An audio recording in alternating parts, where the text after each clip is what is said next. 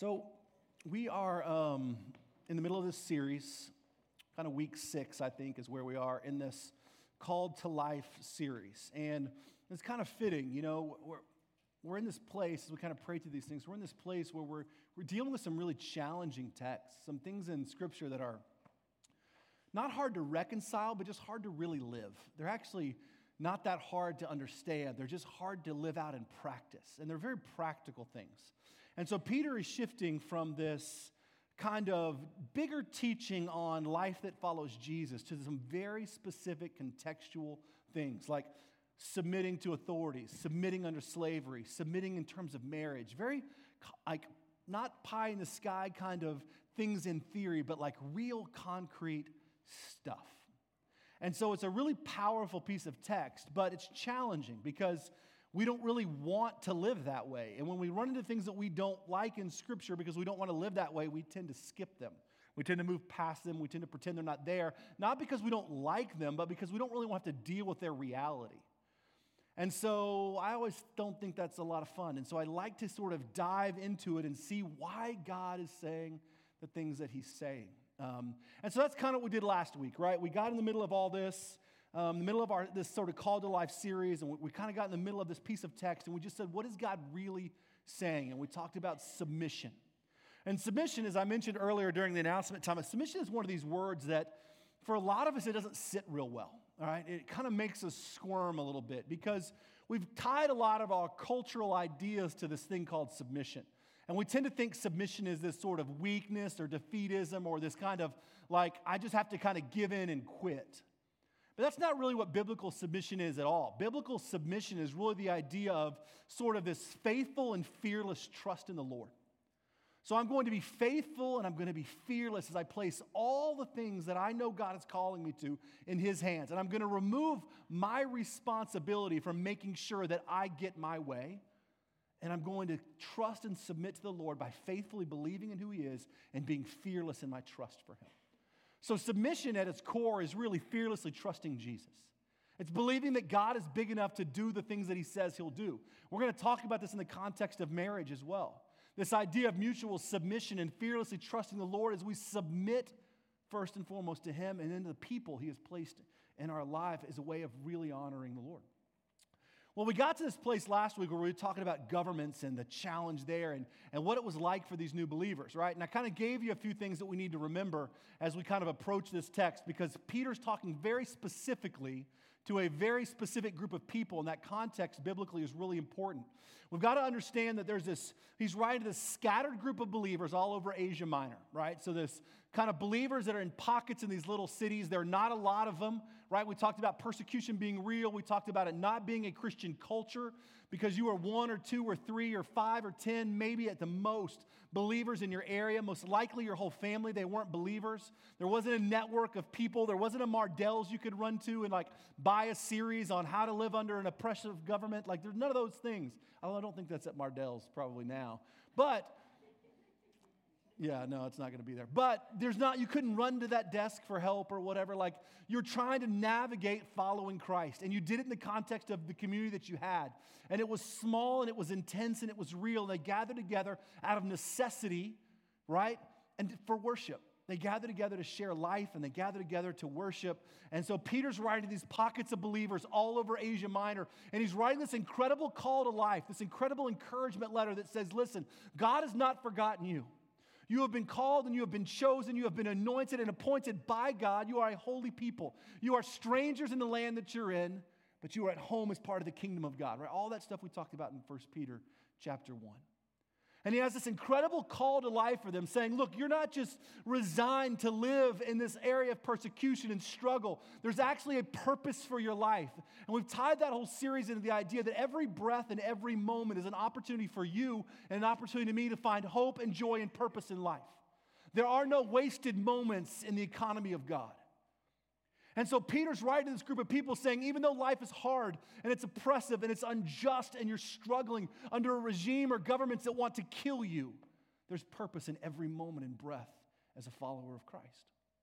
And we know that oppression to be true because Nero was emperor of Rome and Nero was the worst. I mean, he was a brutal emperor. For those of you that know your early church history, he put to death thousands upon thousands of Christians in the kind of all kinds of different arenas, but really in the public space, right? Had them battling lions and gladiatorial rings and literally putting them in places where they would be murdered. He wanted to rid the earth very publicly of the scourge of Christianity because Christians believed in one God. And the Romans believed in a pantheon of gods.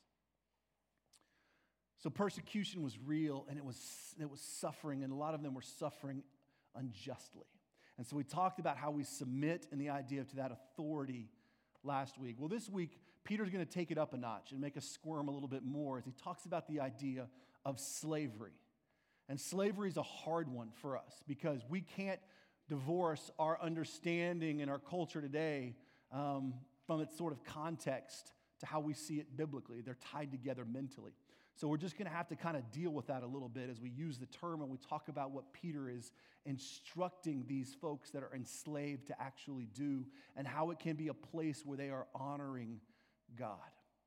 And a really challenging text, not so much because of what Peter calls them to do, but because the practice behind it is so anti what we might normally think and be led to. To fight our way out, fight for justice, fight for the things that are that make kind of ourselves right when we're persecuted unjustly, to fight for the me. And we're going to see that Peter actually is going to tell them to do something very different than that and a way to honor the Lord. So, as we prepare our hearts to do that, let's take a moment, let's pray, and then we're going to flip over to 1 Peter chapter 2, and we're going to look at what Peter talks about when he talks about submission in terms to slaves and masters and what life might look like for those first century Christians. Let's take a moment, let's just pray. Lord, your word is alive, it is living and active, it is sharper than a double edged sword. It penetrates even dividing joints and marrow. It judges the thoughts and attitudes of our heart. That is what you tell us your word does. And therefore, God, we trust it because it is you. An encounter with your word is an encounter with you. This is not some random letters, books gathered together that are supposed to inform our life. They are instead the very truth of God poured out so that we might know you and experience you, and your word is true. And so, God, when we face difficult teaching or sh- things that we might want to struggle with, it doesn't make your word any less true. It makes us believers have to dig in and find out what you're saying to us. And so, Lord, this morning we ask that we would just dig in, that we just dig into your word and we'd try and understand from its context and more so the principles in which you're pressing and implying on our life. So, Lord, as we open your word this morning, teach our hearts. Take a moment and just ask the Lord to teach you something this morning. Whatever it is He wants to speak to you, whatever He wants to whisper to your soul, ask the Lord to do that and give Him space to do that. Say, Lord, teach my heart this morning.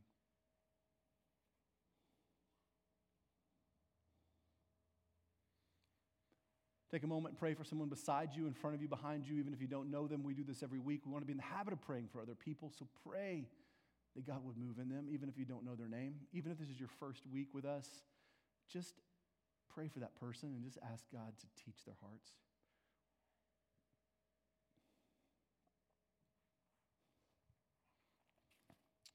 And Lord, we turn our time over to you. We turn our hearts over to you. We ask you to reveal truth to us and teach us. And we ask this in the risen name of Jesus, our Savior and our Redeemer. Amen. So we're going to jump right in uh, where we left off last week at 1 Peter chapter 2, verse 18. If you've got your Bible, I want you to uh, flip over there. If not, you can follow along with me. We're going to read down to the end of that chapter. This is where Peter picks up. Remember, he just finished talking about submission in terms of authorities and governmental structures, and now he turns his attention to slavery. He says, Slaves, submit yourselves to your masters with all respect, not only to those who are good and considerate, but also to those who are harsh. For it is commendable if a man bears up under pain of unjust suffering because he is conscious of God. But how is it to your credit if you receive a beating for doing wrong and endure it? But if you suffer for doing good and endure it, this is commendable before God. To this you were called because Christ suffered for you leaving you an example that you should follow in his steps. He committed no sin, and no deceit was found in his mouth. When they hurled their insults at him, he did not retaliate. When he suffered, he made no threats. Instead, he entrusted himself to him who judges justly. He himself bore our sins in his body on the tree so that we might die to sin and live for righteousness. By his wounds you have been healed. For you were like sheep going astray, but now you have returned to the shepherd and the overseer of your souls. So, right away, when we glance at this text at first glance, we can see that Peter is addressing a very specific circumstance and a very specific people group, right? Slaves, respect your masters. Now, I've heard it a hundred times in this text of people trying to explain that Peter is not actually writing to slaves, he's writing to those that are more bond servants, like an employee employer relationship. The problem with that is it's just kind of not true. You kind of have to ignore most of what Peter's saying, including what it says in the Greek, and ignore half the lines in that text to get there. And I don't even really know for what reason. Peter's not speaking to the institution of slavery. He's not making an argument for its good or bad qualities or any of those things. He's not speaking to an ideology. He's speaking directly to Christians who are suffering and who are enslaved. At the time, historically, Nero, and being kind of the way that things are set up, Nero and these other outlying people groups have enslaved literally thousands upon thousands of Christians. And that slavery ran the gamut of how it was structured. Some were enslaved just like you're thinking unjustly, unrightly sold into slavery, had their women or children sold into slavery, and were being harshly abused and mistreated at the hands of their masters and or captors. Some of those relationships were a working relationship, was like a bond servant. Some of those were working off debts. Some of us were, or some of them were maybe put into a new land where they had no money or resources. In order to get property or something, they gave themselves into a slavery type situation to where they would work off the debt they had taken on by a landowner or something like that, more like indentured servitude, if you will, and the whole gamut of things in between. But Peter is writing very specifically to a group of people that are enslaved and suffering unjustly. He's writing to a group of Christians, people that have given their life to the Lord, that are suffering at the hands of harsh masters. There is really no way around that. Now, the thing about that is that it does not apply to you and I in that context. But there are some real principles that are here that are here that we're going to try and take away this morning when we talk about living in injustice. But I want to pick out the things that Peter's saying first to these folks that are suffering at the hands of harsh or unjust slave masters, if you will. And I want to show you how those can apply to how we live with injustice. But it's important to see them because they're sitting right there staring us in the face. And you've got this people group that's suffering unjustly and really sort of terrible things. And Peter's giving them some really powerful instructions on how to live and submit in the context of that authority. So he says essentially this submit because it really honors the Lord. He says, Slaves, submit to your submit yourselves to your masters with all respect, not only those who are good and considerate, but to those who are harsh. For it is commendable if a man bears up under the pain of unjust suffering because he is conscious of the Lord. Some of these folks were in really dire situations, situations where the people they were serving were really harsh.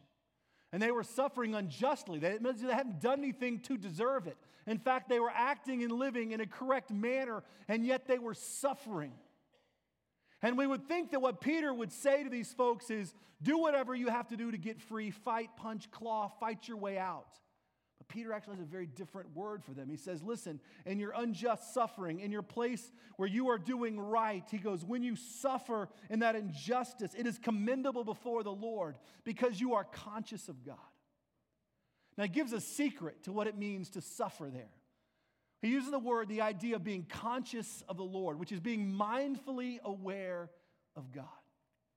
So he says, listen, when you're in these situations, when life is really hard, when you're really struggling with someone in your life, a master in your life who is not treating you justly, how you act matters. And he says it's commendable, it means, other words, it is honorable, or God is giving you honor, or it is praiseworthy, right? It is commendable that you conduct yourself in a manner that is right. It honors the Lord. Hard, right? In other words, he's saying, don't fight back, don't punch back. We see that all the time. He says, it's, but it's commendable and honors the Lord when we submit to those authority, even those unjust authorities, which is hard, right? It's hard to swallow, but it's there. And I'll show you why it's there in just a moment. But he says, so slaves, submit to the unjust treatment.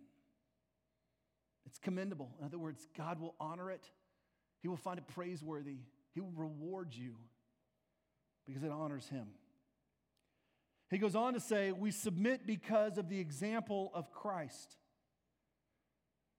He says, Look, this is what you were called to. If you suffer for doing good, endure it. It's commendable. This is what you were called to. Christ suffered for you, leaving an example that you should follow in his steps. When they hurled their insults at him, he did not retaliate.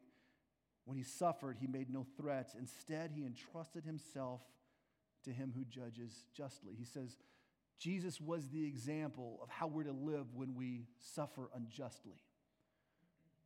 Now we got to remember, Jesus suffered really for two reasons. One, he suffered for you.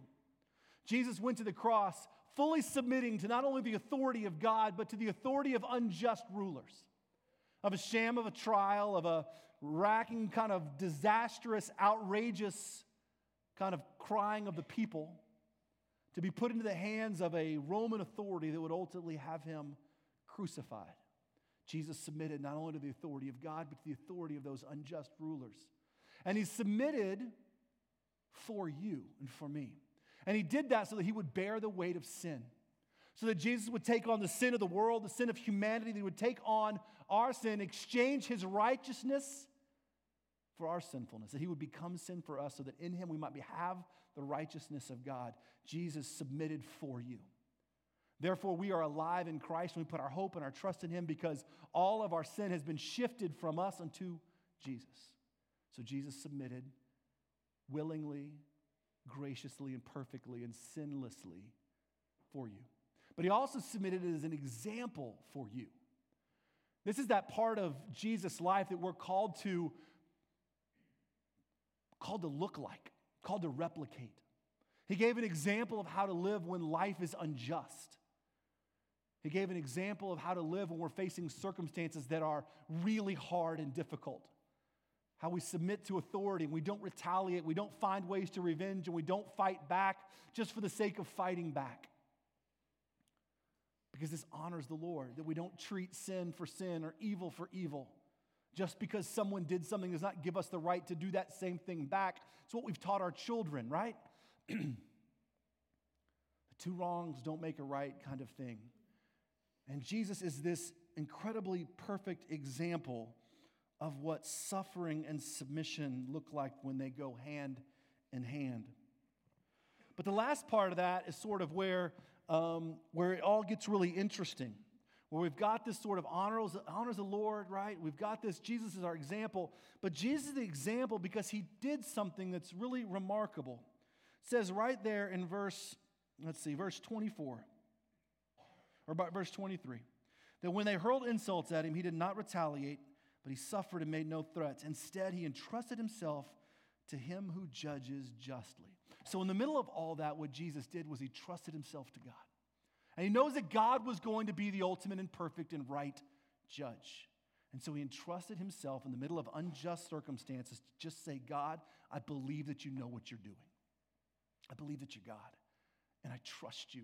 And I'm going to walk this road, right? Not my will, but your will be done. That's the sort of image that Jesus puts forward. Trusts himself to the God that will judge. So we've got these sort of overarching principles, right? This idea that suffering like that way, submitting that way honors the Lord, that Jesus gave us this example, that he took that unjust suffering sinlessly and flawlessly, and he suffered so that we might know him, and he gave us this incredible example of how we live in the middle of that and he trusted the Father, right? Those are the, those are the principles, and they're written directly to this group of Christians that's suffering really harsh conditions. Now, the reality is that most of us will never wake up and be in any of that circumstance. I don't think.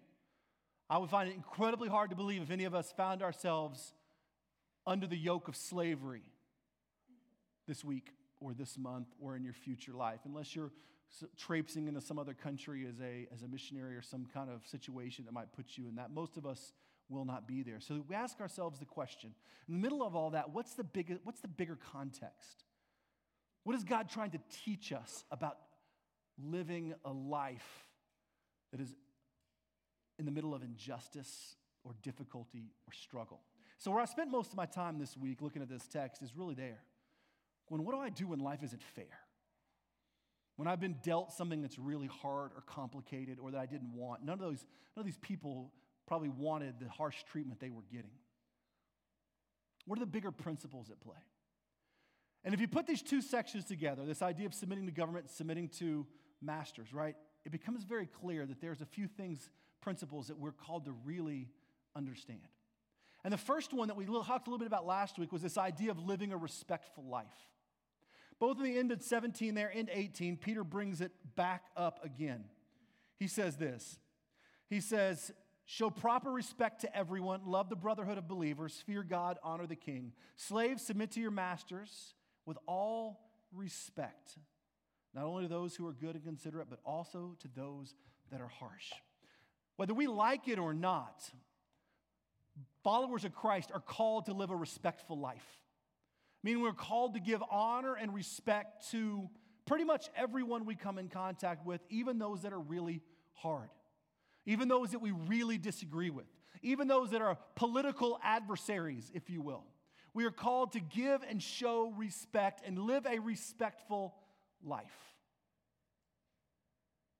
You know, the truth is, is that that's really at times challenging to do.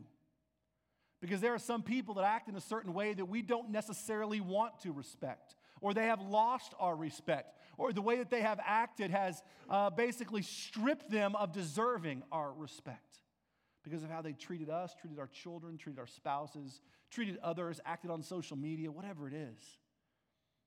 We want to pull all that back and say you don't deserve it. But scripture is really clear that as followers of Christ, we are called to be respectful, even when treated poorly. Even when someone in your life treats you like trash or like garbage, we are called to live and respond and be respectful.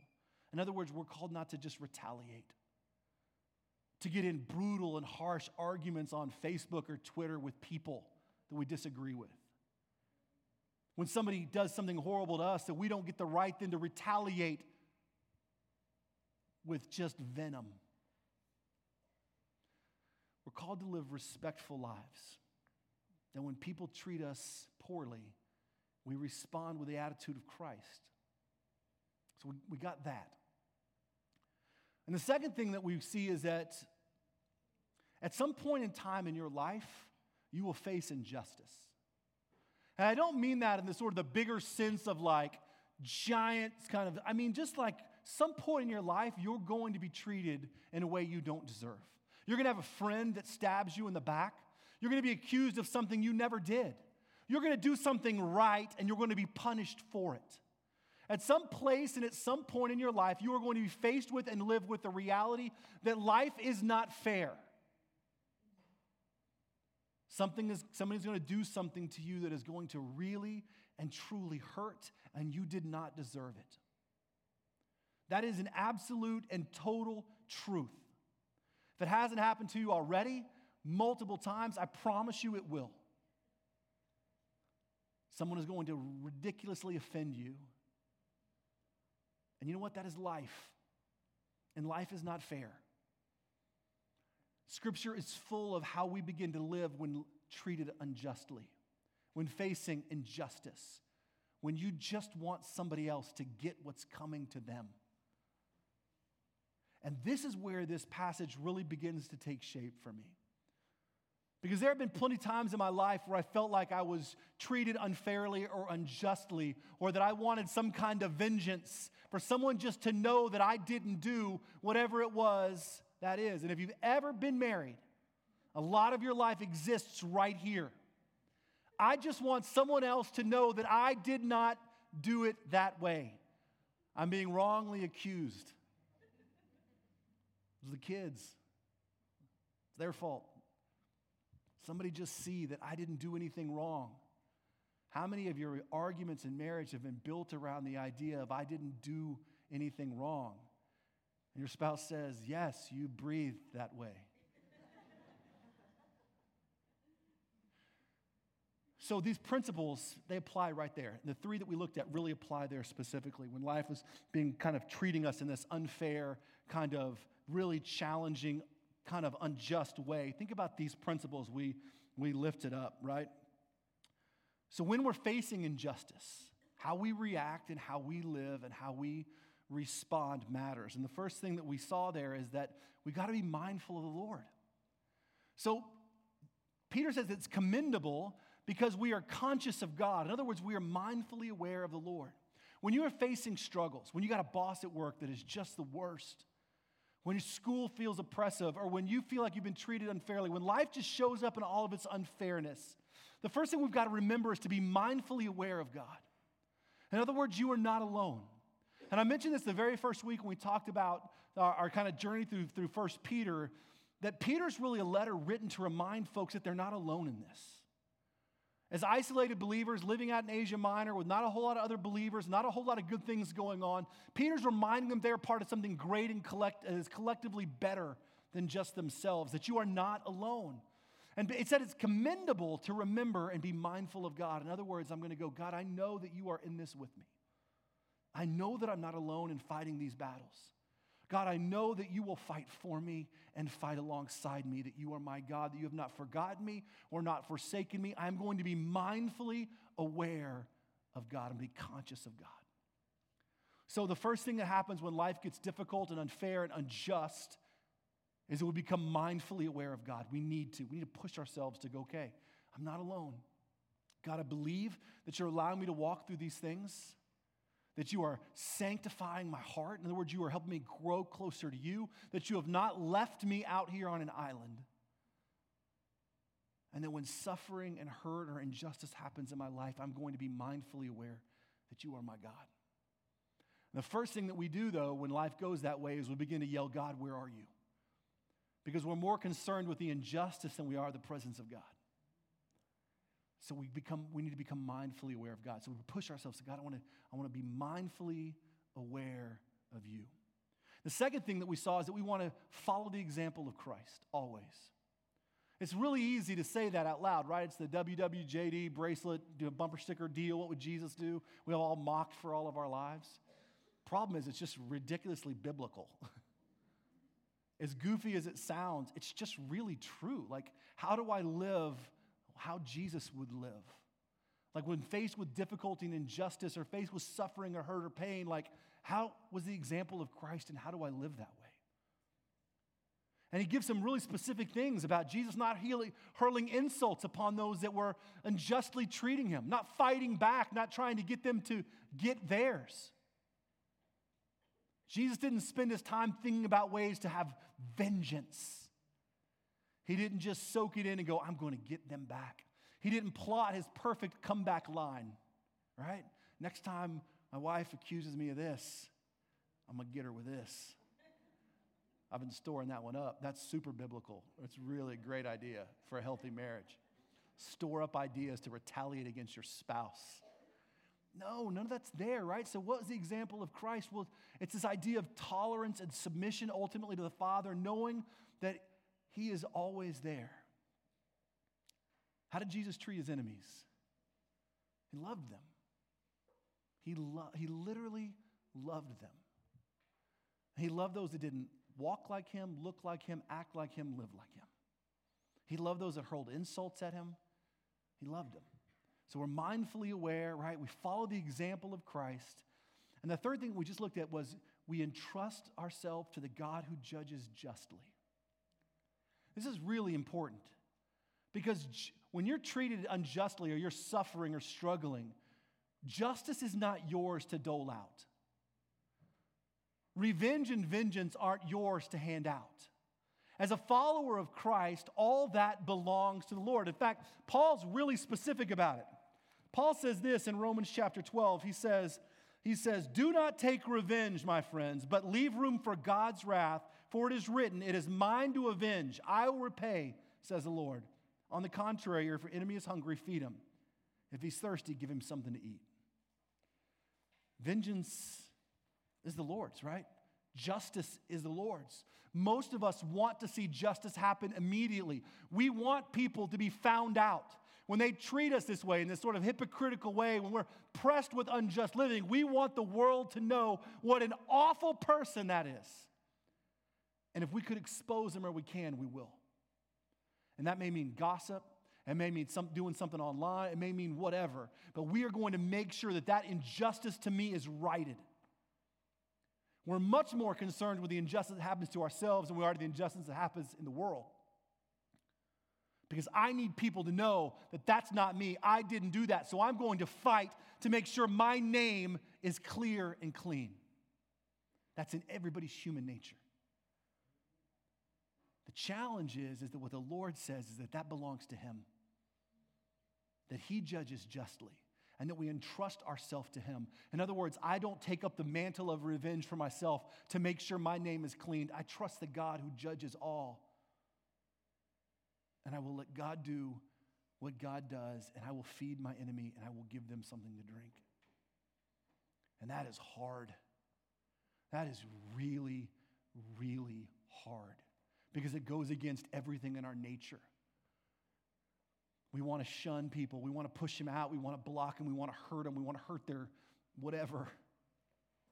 We want to slash their tires and beat their windows in and spray paint their cars or make sure that people know forever who they are and what they've done.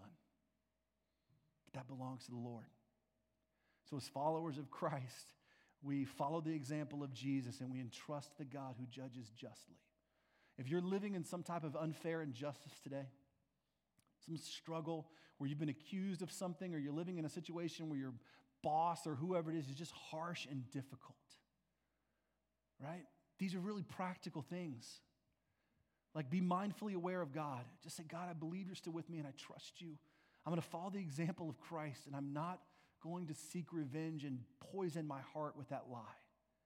But I'm going to entrust you and I'm just going to love people, even the ones that are really hard. I'm going to feed my enemy and I'm going to give him something to drink and I'm going to entrust that justice is yours. That's really easy to say. But then again, that's the challenge of being a follower of Christ, right? Being able to put the things that we know that God calls us to do into action in our lives. So we got that really practical side of this. And then the last thing is this really beautiful thing that Peter says at the very end about peace and about rest. Because the last thing you think you'll find in unjust life or justice and just living, suffering, hurt is rest, right? Listen to what he says there at the very end. He says, Listen, for once you were like sheep have gone astray, but now you have been returned to the shepherd and the overseer of your soul. He's talking to people that are suffering, that are hurting, that are living an unfair, unjust life, and he's reminding them who they are. You once were like sheep, just wandering and scattered, but God's relentless, incredible, pursuing love chased you down and brought you to Him. And now He is the perfect shepherd. The relationship of God as shepherd to the sheep is a really powerful one in Scripture because the shepherd is the perfect caretaker, both the disciplinarian and the love, the sort of the lover of the sheep, the protector, the garter, the one that sets up boundaries, the one that feeds, the ones that gives rest to. And he said, once you were chasing your own path, which would have allowed you to do all those things to fight, to be bitter, to be angry, to be vengeful. But that's not who you are. You've been rescued by God, by the incredible great shepherd. He has relentlessly pursued you and brought you back. And not only is he the great shepherd, but he is the overseer of your soul. In other words, find peace and rest in who you are. In the middle of difficult struggles and hurt and pain or injustice or living a life that's unfair or whatever it is, remember who you are. You were once a crazy, sinful, reckless person. And God has pursued you and brought you back and promised, as a shepherd does, to protect you and provide for you and care for you and lead you and nurture you and not let you die of those things because he's the overseer of your soul. In other words, God is at work and overseeing something that is so much grander than just your temporary inconvenience. Just the temporary moments of your unjust life, of that situation where it's not fair and life is hard. God is not cornered in by those tiny little boundaries, but He is more at work for the care and nurture of your soul. In other words, the person who you are, who you're becoming, and who you will be. God is not concerned just with your temporary struggle. But He is growing you in that struggle to be someone that models and reflects the love of Christ to the world. He has a purpose for your life. And even our suffering, as we've talked about here multiple times, can be used for His glory. Even our injustice can be ways that God's light is shown throughout the world. That our light and momentary sufferings, right, are earning for us a glory that outweighs all of those things. There's great rest and comfort in trusting the shepherd and overseer of your soul. If you believe those things to be true about God, then it changes the way that we see our current situations. If I believe that God is my shepherd and the overseer of my soul, then what am I really fighting for? What can man do to me? Nothing. I've got a shepherd that guards my soul. So you treat me as awful as you want to. And I'm going to love you because my soul is safe and at peace and at rest. And that becomes the context in which we live and endure injustice. Because it is a respectful life, respectful life that honors God because we are mindfully aware of who He is and what His promises are. We follow the example of Jesus and we entrust ourselves to the God who judges justly, and we find deep and real and true rest in the God that is the overseer of your soul. That He is making you and shaping you into a person who will be like Him. So, whatever you're facing this week, whatever injustice struggle may come, whatever banner you want to stand on or under, do it correctly. Do it in a way that honors the Lord. Do it in submission to Him and not for the glory of yourself. Let's pray. Lord, we thank you for the moments just to open your word, to be able to share some prayer time together, to be able to deal so much, not so much with difficult text, but just the context of text. It's just sometimes really challenging because it goes against our nature. We've been taught to be fighters, to fight for ourselves, to right our own name. We're such, we guard our self image so closely and tightly. We manipulate it actually because we want people to see certain things. And so, God, when we're treated unjustly or unfairly, when we face those things or harsh situations, our go to is to clear our name or fight for what we believe is right so that we might have victory. And I just think that part of what you're sharing with these believers that are in this challenging context is just to trust you. That submission is built around this faithful and fearless trust of the Lord. It's not about not fighting for what's right, it's about not fighting for the selfish side of what's right. It's not about fighting for those that can't fight for themselves, but it's not about fighting to clear my own name. There's such a selfish side to that. What you call us to is something wholly different. We might trust you, be mindfully aware of you, follow the example of Jesus, and leave, leave vengeance and justice to you defeat our enemy and give him drink and take a deep breath and just find rest that you are the overseer of our soul. There is nothing in this world that man can do to me to strip that. And so, God, because I love you and I trust you, man can do nothing to me. Even in the most harsh and difficult circumstances, you are the shepherd and the overseer of our souls. That's who we are. No one can snatch us out of your hand. You are the protector and the leader and the guider, and we trust you. So, Lord, as life opens up both barrels of unfairness, who cares? Bring it on. We will trust you, Jesus. We won't fight back to clear our own names. We won't cry and throw pity parties. We won't pout and kick dirt around and cry injustice. We'll just submit to you. And we'll find glory and joy and hope and purpose in every single moment, even the ones that are hard to swallow, as we follow the example of Jesus together. We love you, Lord.